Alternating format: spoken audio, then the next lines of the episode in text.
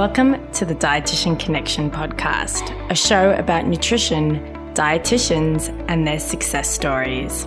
This podcast, hosted by Kate Agnew and Marie Ferguson, will empower you to realize your professional dreams by giving you access to our global community of dietitians. Through our conversations with nutrition leaders, we'll educate you, inspire you, and help you create more impact as a dietitian.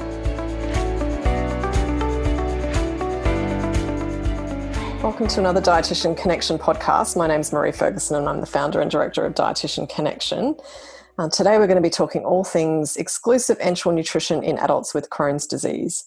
And it's my pleasure today to introduce Liz Purcell. Uh, Liz is an advanced accredited practicing dietitian with more than 20 years' experience.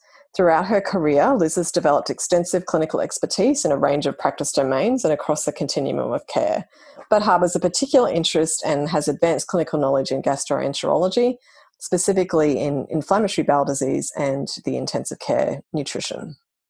Over the past few years, Liz has represented her profession nationally and internationally, contributing towards the development of national guidelines, Australian standards, and action plans, while committing to her primary role as advanced gastroenterology and ICU team leader within Metro South Health in Queensland, Australia. And Liz is currently undertaking research in the area of exclusive enteral nutrition in the management of adults with Crohn's disease. Today, the podcast will cover an overview of Crohn's disease and its prevalence in Australia, uh, some of the key nutritional deficiencies people with Crohn's disease experience, what is exclusive enteral nutrition or EEN, and why Liz is such an advocate, the barriers to using EEN and how dietitians can improve adherence, and where dietitians can learn more about Crohn's disease and EEN. And I would like to acknowledge and thank Abbott for supporting today's podcast. So, welcome and thanks so much for joining me today, Liz. Thank you, Marie. I'm delighted to be here. So, our first question is What is inflammatory bowel disease or IBD, and how prevalent is it in Australia? Okay, sure. So, um, inflammatory bowel disease is a chronic inflammatory disease of the gastrointestinal tract, which encompasses essentially Crohn's disease and ulcerative colitis. Um, at the moment, it currently affects more than 80,000 Australians, 60% of whom are under the age of 40. Um, and it has a very, very significant healthcare cost in the region of about $3 billion a year. So impacts hugely mm-hmm. on the health service. Crohn's Colitis Australia projects an increase in incidence of about 20 25% in the next two years. So, very, very significant. Um, IBD typically um, affects um, people in the early 20s, albeit the peak prevalence in Australia is between 30 and 39 years of age in otherwise um, healthy and active people. Unfortunately, it is a lifelong condition. There is no cure for Crohn's disease. Um, and it generally manifests itself um, in symptoms such as abdominal pain, diarrhea, bloody stools, anemia, with subsequent fatigue and weight loss. Um, and as you'd expect, these would be hugely variable, ranging from mild abdominal pain in some people to bowels opening um, upwards of 20 to 30 times a day. So, a very significant and often devastating impact on a person's quality of life. Yeah, definitely. Um, you know, su- at such a young age and with all of those, you know, absolutely. negative symptoms. Yeah, so absolutely. What are the causes or the pathogenesis of IBD? The pathogenesis of IBD is particularly complex, um, and the cause remains unknown, although considerable progress has been made in recent years to try and unva- unravel it. Um, essentially the main things that are coming out are a combination of genetic, environmental, and immunological aspects or factors. We know that genetics plays a very, very significant role, and to date, more than 200 genes have been identified which are associated with the onset of IBD. Um, it's estimated that about 5 to 15% of patients with IBD have a family history. And if you yourself have IBD, you have a 50% chance of having a child with IBD. Certainly, environment plays a huge role. And obviously, as a dietitian, I'm a big believer that nutrition has a, has a significant impact. Um, there is an evident link between change in food habits and food production and the incidence of IBD. Um, and certainly, from my experience, you can see that patients themselves attribute diet to worsening their symptoms.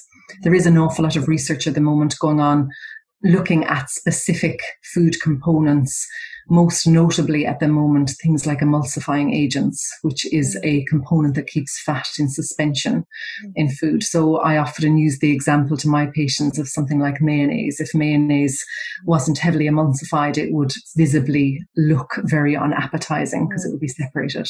And we think that approximately 30% of the food in our supermarkets to date are full of emulsifying agents. So there's a lot of evidence going into our research going into looking at that.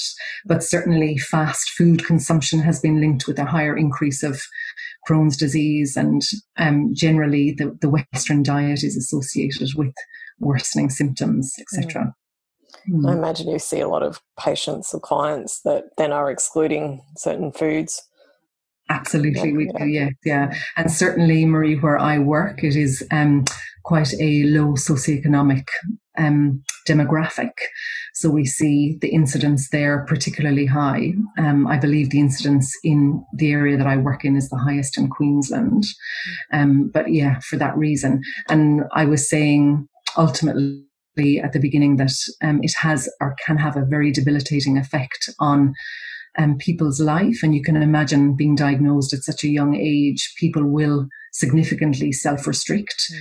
because of a fear of eating, associating that with more frequent trips to the toilet, or just trying to maintain either a social life or hold down a new job or a relationship or whatever.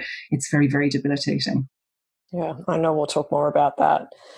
Um, I think IBS and IBD are often confused, though. What do you find, and what's the main difference?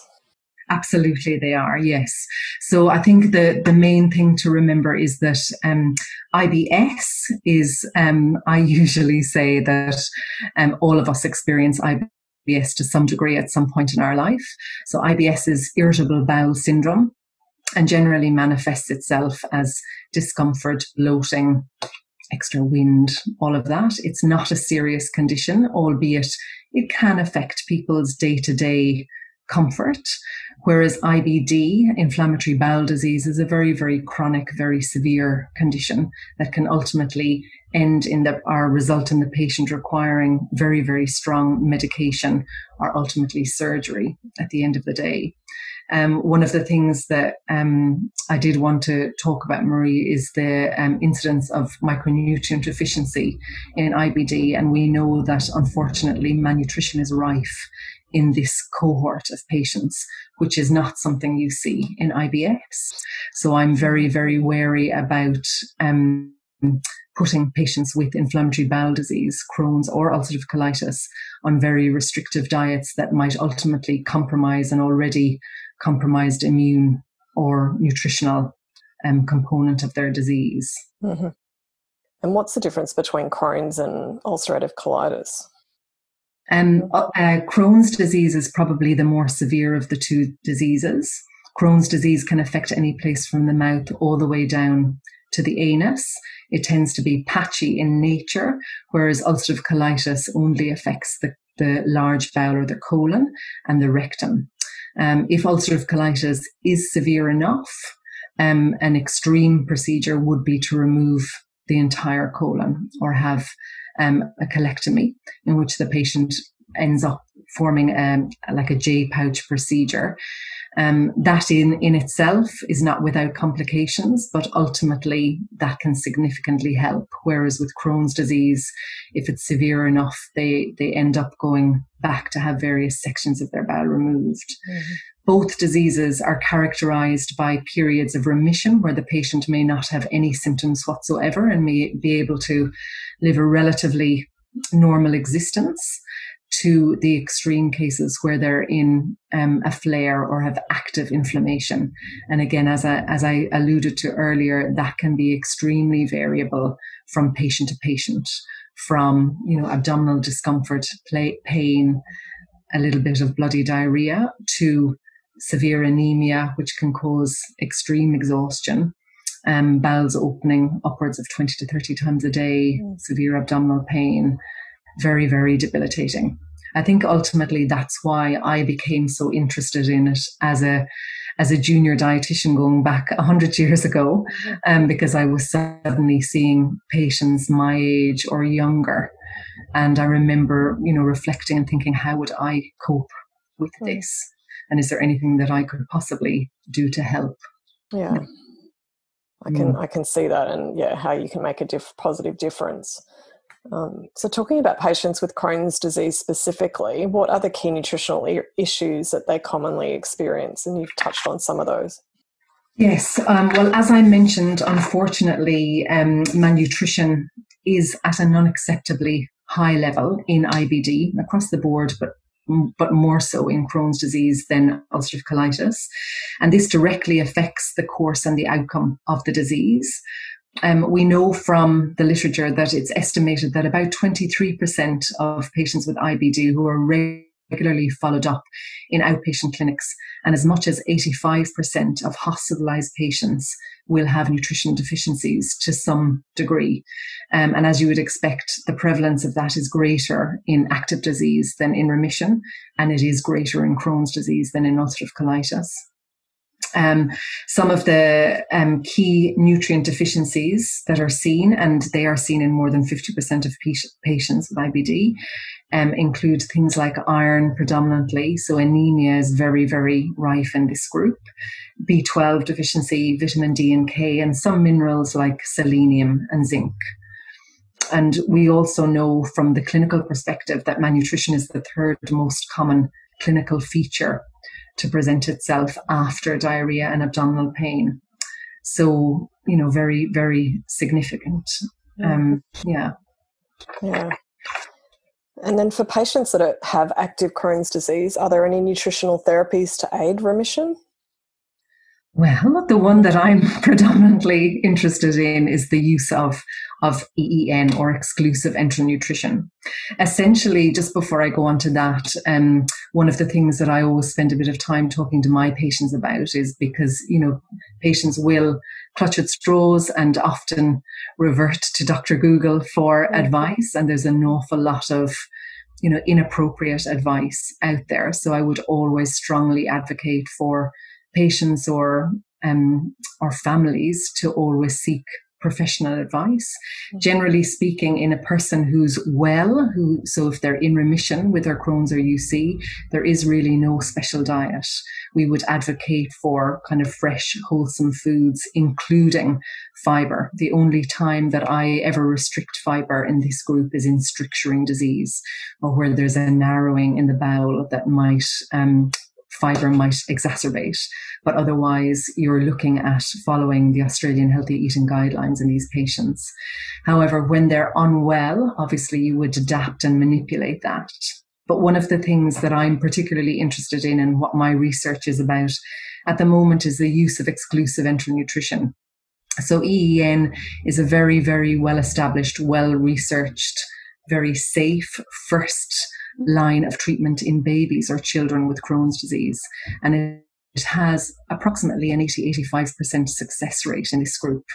We know that the, its efficacy is the same in adults. Um, the problem is that we can't, unfortunately, get adults to adhere to it. I think the older and the more exposed you are to all the deliciousness that's out there, the harder it is to stick to it. So essentially, EEN is the provision of 100% of your nutritional requirements coming from a nutritionally complete fluid or formula. Um, so you would have that for approximately six to eight weeks exclusively. Um, and that's at the exclusion of all other food and drink with the exception of water. Um, that would be the strictest form of it. Um, one of the things that I feel very passionately about is, as you can imagine, like like many treatment options available to this group, EEN is confronting and it's daunting and it does elicit, you know, anxiety. So I feel very strongly that it's our role as the dietitian to sit down with a patient and wherever possible, um, try and alleviate those concerns. Um, the big of course, advantage to EEN over any of the other treatment options. And the main treatment options are things like steroids as your first line, followed by immunological drugs, followed by biologics. So very, very um, serious, very, very um, risky drugs, particularly steroids, while they're very fast acting and can treat the disease quickly, they come at a very big cost to the patient as regards the side effects like um, osteoporosis, you know, mood swings, um, obesity, you know, lots and lots of different things. And um, I hear time and time again from patients that if they knew now what they knew, or if they knew then what they know now, they would never opt for steroids. So it's really just having a long chat with the patient about the pros and cons, um, absolutely acknowledging that EEN is tough. One of the, the main principles that I offer um, in my research and what I'm looking at is if intensive dietetic support actually encourages the patient to adhere um, and certainly my my um, research is unpublished yet, so I don't want to I don't want to give too much away. But I was lucky enough to go to um, Vienna last February, just before COVID hit, and present at the European Crohn's Colitis um, Congress. And I was able to present my interim data, and um, we managed to get 86% of patients to adhere to six weeks on mm, EEN. Wow. Yeah, with quite significant results. Um, obviously, the limitations were our numbers, and we can't absolutely say that that was purely because of the EEN. Some of the patients did have um, other treatment options.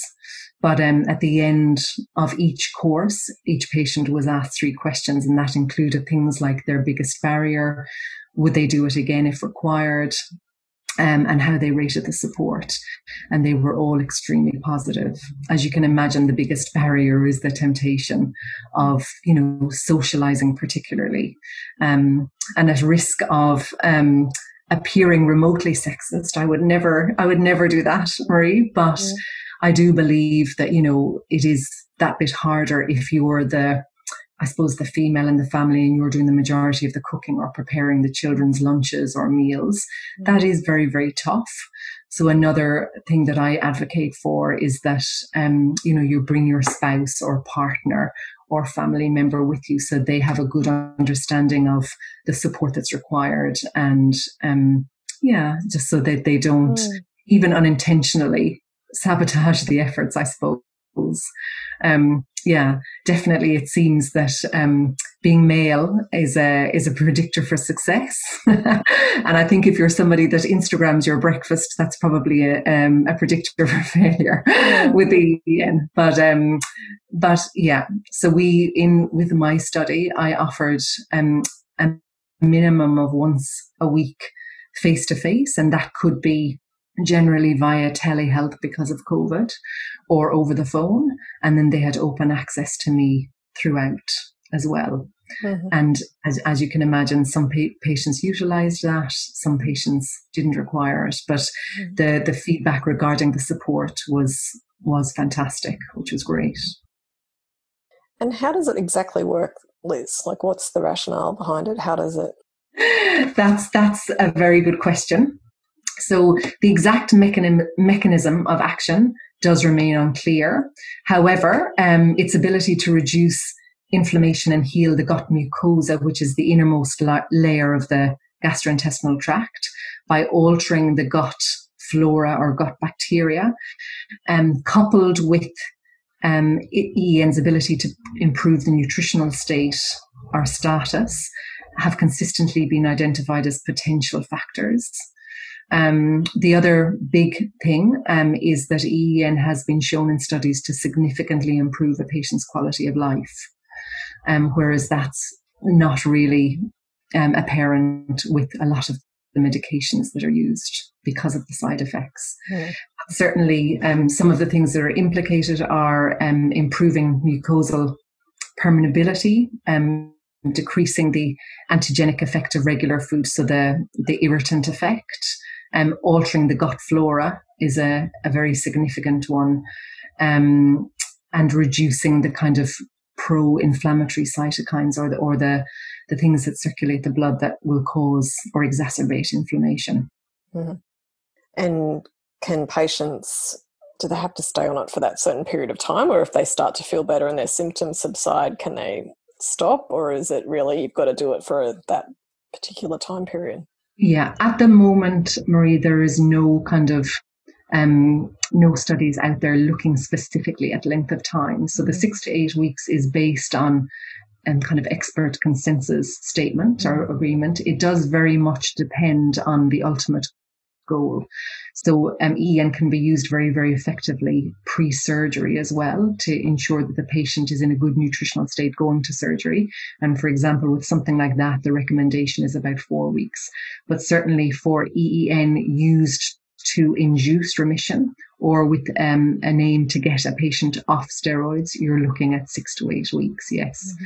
Generally speaking, though, we know from the studies that you see a significant reduction reduction in inflammatory markers, both in the blood, so the C-reactive protein, protein, ESR, they have shown to come down within about two weeks, but further reduce the longer you're on it. Similarly, calprotectin, which is a, a measure of, it's a very sensitive, albeit not specific, um, measure of inflammation that we see in stool samples. Mm. And that tells us, um, you know, how aggressive, I suppose, the inflammation is. Um, but yes, six weeks ideally. Mm-hmm. Yeah. And when choosing a formula for E, and then what should be considered in that process? There are lots of things to consider, really. Um, and that's again something that I'm a big advocate for, um, you know, discussing all the options with the patient so that they can make the informed decision um, and that they are given choice. But certainly things like um, the type of formula. So you have um, very broadly, you have polymeric feeds, which are whole protein feeds, and you have elemental feeds, which are pre-digested feeds, which never really appeal to any patient. Now, um, a lot of the studies in more recent years, and, and I mean in the in the last kind of 10 to 15 years, have shown no um, difference between the two, but we know that polymeric or whole protein feeds are much, much better tolerated. And that's mainly because elemental has a very distinctive smell and a bitter taste secondary to the amino acid formula, so it's not very well tolerated. Um, and bitterness bitterness is negatively correlated with palatability, whereas um, sweetness and sourness is is positively correlated. Um, but also things like whether you want to go for a fiber containing feed or fiber free feed. And as I mentioned earlier, um, unless there is stricturing disease or obstructive disease present, I would encourage some degree of fiber. Um, volume is a big issue um, because obviously they're they're having these drinks, and a lot of um, I see this predominantly in men. They kind of see the the little 200 ml Tetra packs and think, well, that's not going to touch the side. I'm going to be starving. But when they actually taste them, they are very rich. They are very filling and people will actually struggle to manage six, seven or eight, however how many they need a day. That said, going for more concentrated feeds isn't often the, the solution because the more concentrated the feed, the more hyperosmolar the feed, which can result in worsening diarrhea. So sometimes there is a little bit of um, trial and error involved, but I will always give a patient in the first consultation, I would give them a variety of samples to take away and try. And I guess the other thing, Marie, especially in um, the demographics that I work in, is cost. We do have to consider the cost implications. Now, where I work, um, it is heavily subsidized by the hospital because it is a treatment for the condition. Um, but in some places around the country, there is no subsidy. So generally speaking, you're looking at over $300 a month. Um, in my particular um, hospital, it, it, costs about just under $150 a month. Um, which for some that can be a big ask, bearing in mind though that they won't have a personal food bill during that time. So if you break it down week for week, it's not that expensive, but it mm. absolutely a consideration. Mm. Um, yeah.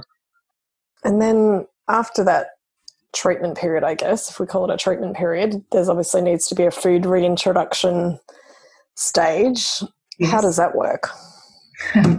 so again, there's no kind of hard and fast rules um, about this. Um, I've been doing this, as you said at the beginning, for over 20 years. So when I first started out in this, we used to follow something called the LOFFLEX diet, which essentially is low fat, low fiber, and gradually progress people on. But we've kind of moved on from restrictive diets. And the recommendation, and, and one of the things that I wanted to flag today was I was lucky enough to be um, a dietitian um, involved in an AuSPEN EEN toolkit that we put together. So there was nine dietitians across the country and three gastroenterologists that worked on this. Um, and that's um, a, a, toolkit or a resource available for clinicians on the AuSPEN website um, that want to know more about it. But essentially, you would want to progress a patient back to a normal diet within about five days.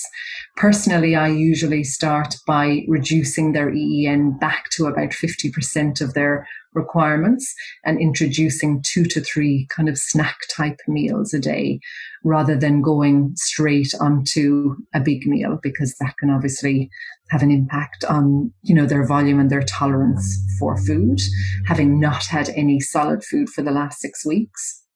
Um, but ultimately we're looking at getting them back to an unrestricted nutritionally balanced diet tailored to the patient's preference.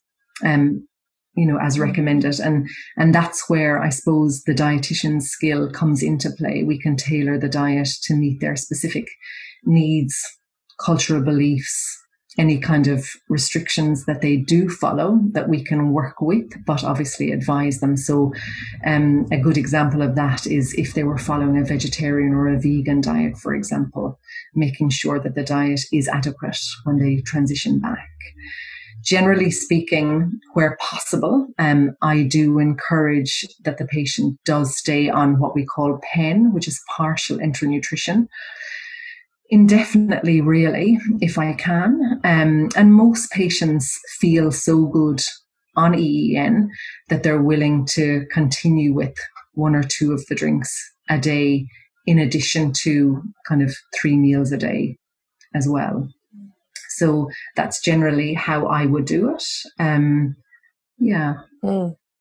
And you talked about some of the barriers to your patients using EEN. Was there anything else you wanted to cover there? No, as I said, um, I think in my experience, it is breaking down the kind of fear and anxiety so associated with it. I think the support aspect is is huge, and sometimes I'm I'm very lucky in um, Metro South that I work with. Um, fantastic gastroenterologists who are very, very pro nutrition and pro um, the use of EEN, and certainly consensus statements um, and and guidelines, particularly coming from Europe, really advocate the use of EEN. So that all helps helps the cause. There are other diets coming out now. A lot of new literature from Egypt or Israel, sorry, looking at Crohn's disease exclusion diet, which um, again is looking at an alternative option to EEN. But at the moment, I'd probably still be an advocate for EEN. But essentially, it's getting the doctors on board, getting them to help you advocate, um, and encouraging the patient along their way as, as well. Um, getting family to support, offering support and open access to them, and providing um, lots of resources, providing them with um, various samples and options so that they can tell you what flavors they like, what products they like all of that kind of thing. Any other tips on how to improve adherence? Um, I guess there there are lots of little tips and tricks that as dietitians we we give. So, you know, one of the big um, things that I probably should have mentioned earlier is taste fatigue. So you can imagine if you're having this kind of liquid every day, day in day out for six weeks.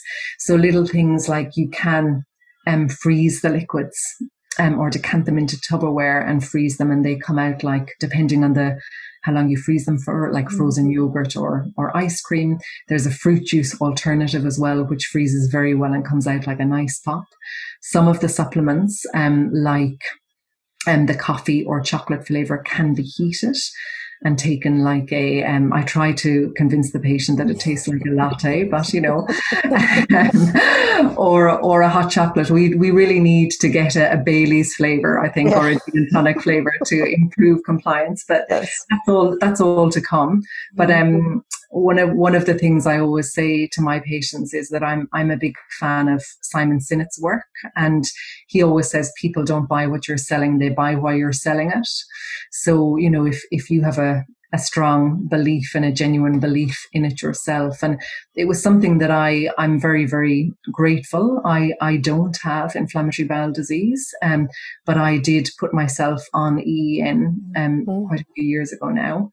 I only did it for a week, but I felt it was important for me to get a good grasp and understanding of what I'm asking my patients to do. And mm. I, I definitely remember, you know, suddenly feeling like every commercial on television was suddenly every page that you flicked on a magazine was advertising food. Mm-hmm. So it's it's knowing those little um, intricacies, I suppose. Um, but but yeah, there are a few things. Having it with a straw um, can help the flavor. Adding ice to it. Sometimes I recommend that they um, they put it in a nice tray or pour it into a nice tray so that they can have it like kind of lollies or as the day progresses. Um, in extreme cases, Marie, it's not something that we do very often in our hospital, but in extreme cases, it can be given through an NG tube yeah. if the patient is very, very keen to um, to do it, but just simply can't tolerate the taste of the formula. I know certainly um, research out of Japan is showing that that's been very, very positive as regard compliance. And we know, I suppose, the, the Japanese are a very compliant race, um, but it works very, very well there. Mm. Um, that in itself is not without risks. And, you know, it could be argued that passing an NG tube is in itself quite invasive, um, which, which it is, but that can be given as an option in some mm. cases. Um, I had a, a young man, uh, sorry, I had, a, I had, a, young man a couple of years ago who um, opted to have it that way, and he passed his NG tube every morning and took it out every mm. every every evening himself, and we we trained him how to to pass it and how to make how to test to make sure it was in the right place, and so so yeah, I was actually going to ask you that question, Liz, because I'm I know myself I'm terrible at you know the bowel preps for colonoscopies that I just wouldn't be able to do EEN with the volume and yeah um, yeah, but obviously putting an NG tube down has other other things to consider. But yeah, thanks for answering that. Absolutely. And how does EEN then compare with other diets that may be used in patients with Crohn's disease? Um, well, essentially, there's an awful lot of evidence to support the use of um, EEN. Um, there is now emerging evidence to support the use of PEN, which is partial enteral nutrition, which I talked about or I, I mentioned briefly earlier. Um, there's probably not enough evidence out there at the moment to promote PEN as um, a way of getting a patient into remission, but certainly um, there is emerging evidence that it is very effective for, you know, improving patients' nutritional status pre-surgery, for example, or um, certainly helping to um, incur- promote their nutritional state. There are a lot of other diets out there that can be used um, that don't carry an awful lot of strong scientific evidence. Um, a lot of them are based on very, very restrictive diet diets um, and the kind of no cheat concept and a lot of them are based on an indefinite timeline, which as dietitians we would never recommend. And they, they to me are all kind of red flags. So absolutely, you know, I always say to patients, if you see diets on the internet or whatever that, you know, um, ping your interest, by all means, come and talk to me about them. And, you know, I will give you the pros and cons and we can discuss them. Um, but, and they, they are things like, um, um, Crohn's disease diet, IBD aid, those kind of things. Um, low FODMAP diet, there's an awful lot of evidence to support that in IBS, um, which I absolutely would, you know, encourage. There is good evidence for it. But again, I wouldn't be an advocate of using mm-hmm. a low FODMAP diet in patients with active inflammatory bowel disease because it's too restrictive and you're restricting nutrients on an already compromised nutritional state. So it's not something that I would generally recommend. Mm-hmm. Um, but, but generally speaking, we would be looking at low fiber diets if required. If a patient is bad and you know we feel that malnutrition is an issue, I would be looking at high protein, high energy diets, um, which is kind of a dietitian's bread and butter, really. Um, so we, I don't think there's any need to go into that. Gluten-free diets were used a lot. There was a time when they were quite trendy, but again, there's no real evidence for the use of those in in Crohn's disease. Um, yeah, they're the main mm. ones, really. And obviously, corticosteroids is another form of treatment, and you talked about some of the negative consequences of that. But how does it compare with EEN in terms of outcomes, I guess, for the patient? Yeah, yeah. Well, again, because the majority of the, the literature or the research out there is done on pediatrics, there isn't a great deal on adults. There was a Cochrane review done in 2018, which compared steroids and EEN, and essentially, kind of steroids came out on, on top for a lot of the um, the markers, but I think predominantly that was because a lot of adults couldn't comply. In the literature, it's it's hard to pinpoint the um, exact compliance rate. There's there is no study, and this is why I kind of focused my research on this. There's no study out there at the moment looking at specifically at adherence, but the figure that's kind of um, um, around in the literature is a pop, is a dropout rate in adults of excess of 40%. Mm. So consequently, steroids, you know, they are very quick acting, but they come at a cost. Mm. Um, they have an awful lot of side effects. Um, yeah, but patients are, I suppose, more likely to um, withdraw due to side effects from E are well, um, E in itself doesn't have any side effects, and um, if if they are, they're very mild and can be manipulated. So a lot of patients will describe feeling a little bit fatigued or lethargic in the first week on EEN, and in my experience, that subsides in the vast vast majority of cases. Um, often, if patients describe nausea on EEN, um, it, it's it's because they're either you know knocking back the Tetra Pak in one gulp, taking it too quickly, or you know, or they have kind of maybe slight stri- stricturing disease, which would um, affect their gastric emptying time um, or their transit time. So they just need to take it a bit slower. Um, but but essentially, yeah, the, the, the steroids obviously come at a much higher cost to the mm. patient. Yeah. And you talked about, you know, some of your patients who had done both obviously preferred the EEN because of some of those negative Absolutely. side effects. Yes, yeah. I must say I, I was um, surprised, albeit very pleased to hear one of the questions that I asked at the end was, would you consider doing EEN again? You know, were you to go into a, um, a flare. Um, and I think um, from memory, 92% of mm. my patients said that they would. Yeah, wow. Um, yeah, it, yeah, and they kind of acknowledge it's it's easy to say to say it when you don't have to do it, I suppose, and mm. similarly when you're out the other side. But the overwhelming feedback I got was that patients felt it was nowhere near as bad as they anticipated it would be.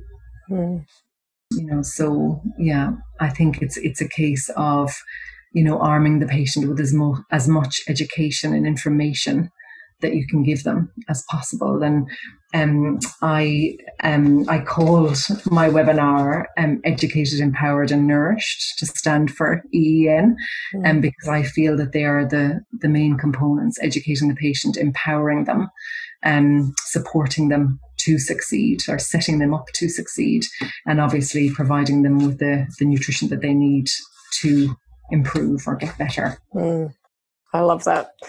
Um, and where can dietitians then learn more about EEN so that they can better educate their patients?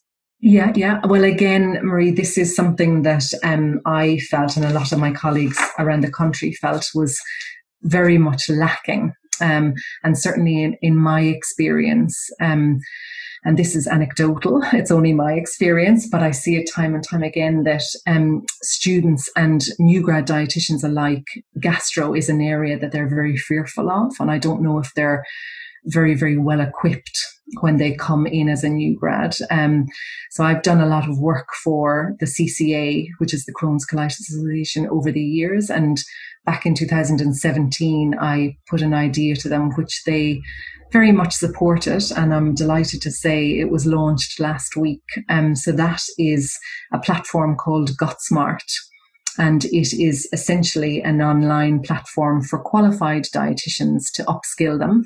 And the first course there is a course that um, it's six modules and it's on IBD. I wrote the first five modules with the help of another dietitian, Jessica Moon, and they're on specifically on IBD. So that gives you very much, um, it's a 15 hour online course. So a lot of information, but we also look at EEN. And the last module, um, module six is on celiac disease. And that was very kindly written by Dr. Emma Halmos in Victoria. Um, so that's new out there and it's on the CC, CCA website. Um, and yeah, that hopefully is a, a, platform that would be of interest to dietitians. The other um, big one that I suppose I would like to mention, and I have alluded to already, is the AuSPEN EEN, EEN Optimal Care Pathway. So that was um, written by a group of us and launched last year. And again, it's targeted at dietitians. It's a toolkit that's available on the AuSPEN website.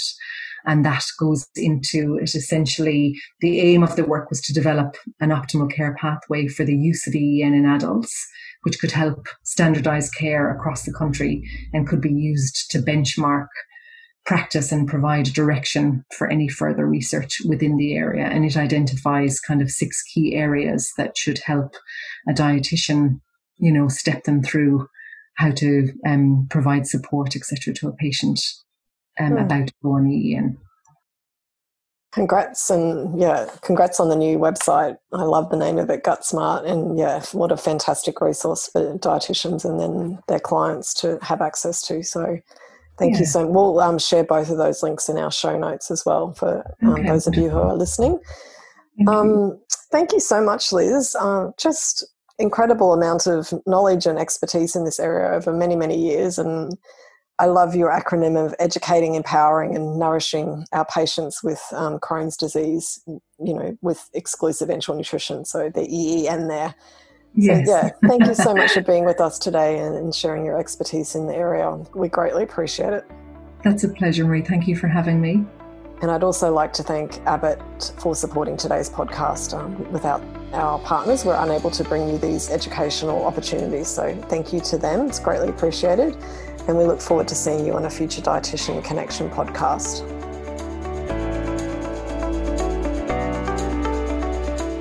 Get all of the links and resources we discussed through this episode, you can go to dietitianconnection.com slash podcasts. And if you'd like to support the Dietitian Connection podcast, please leave a review for us and a rating on the Apple Podcast app.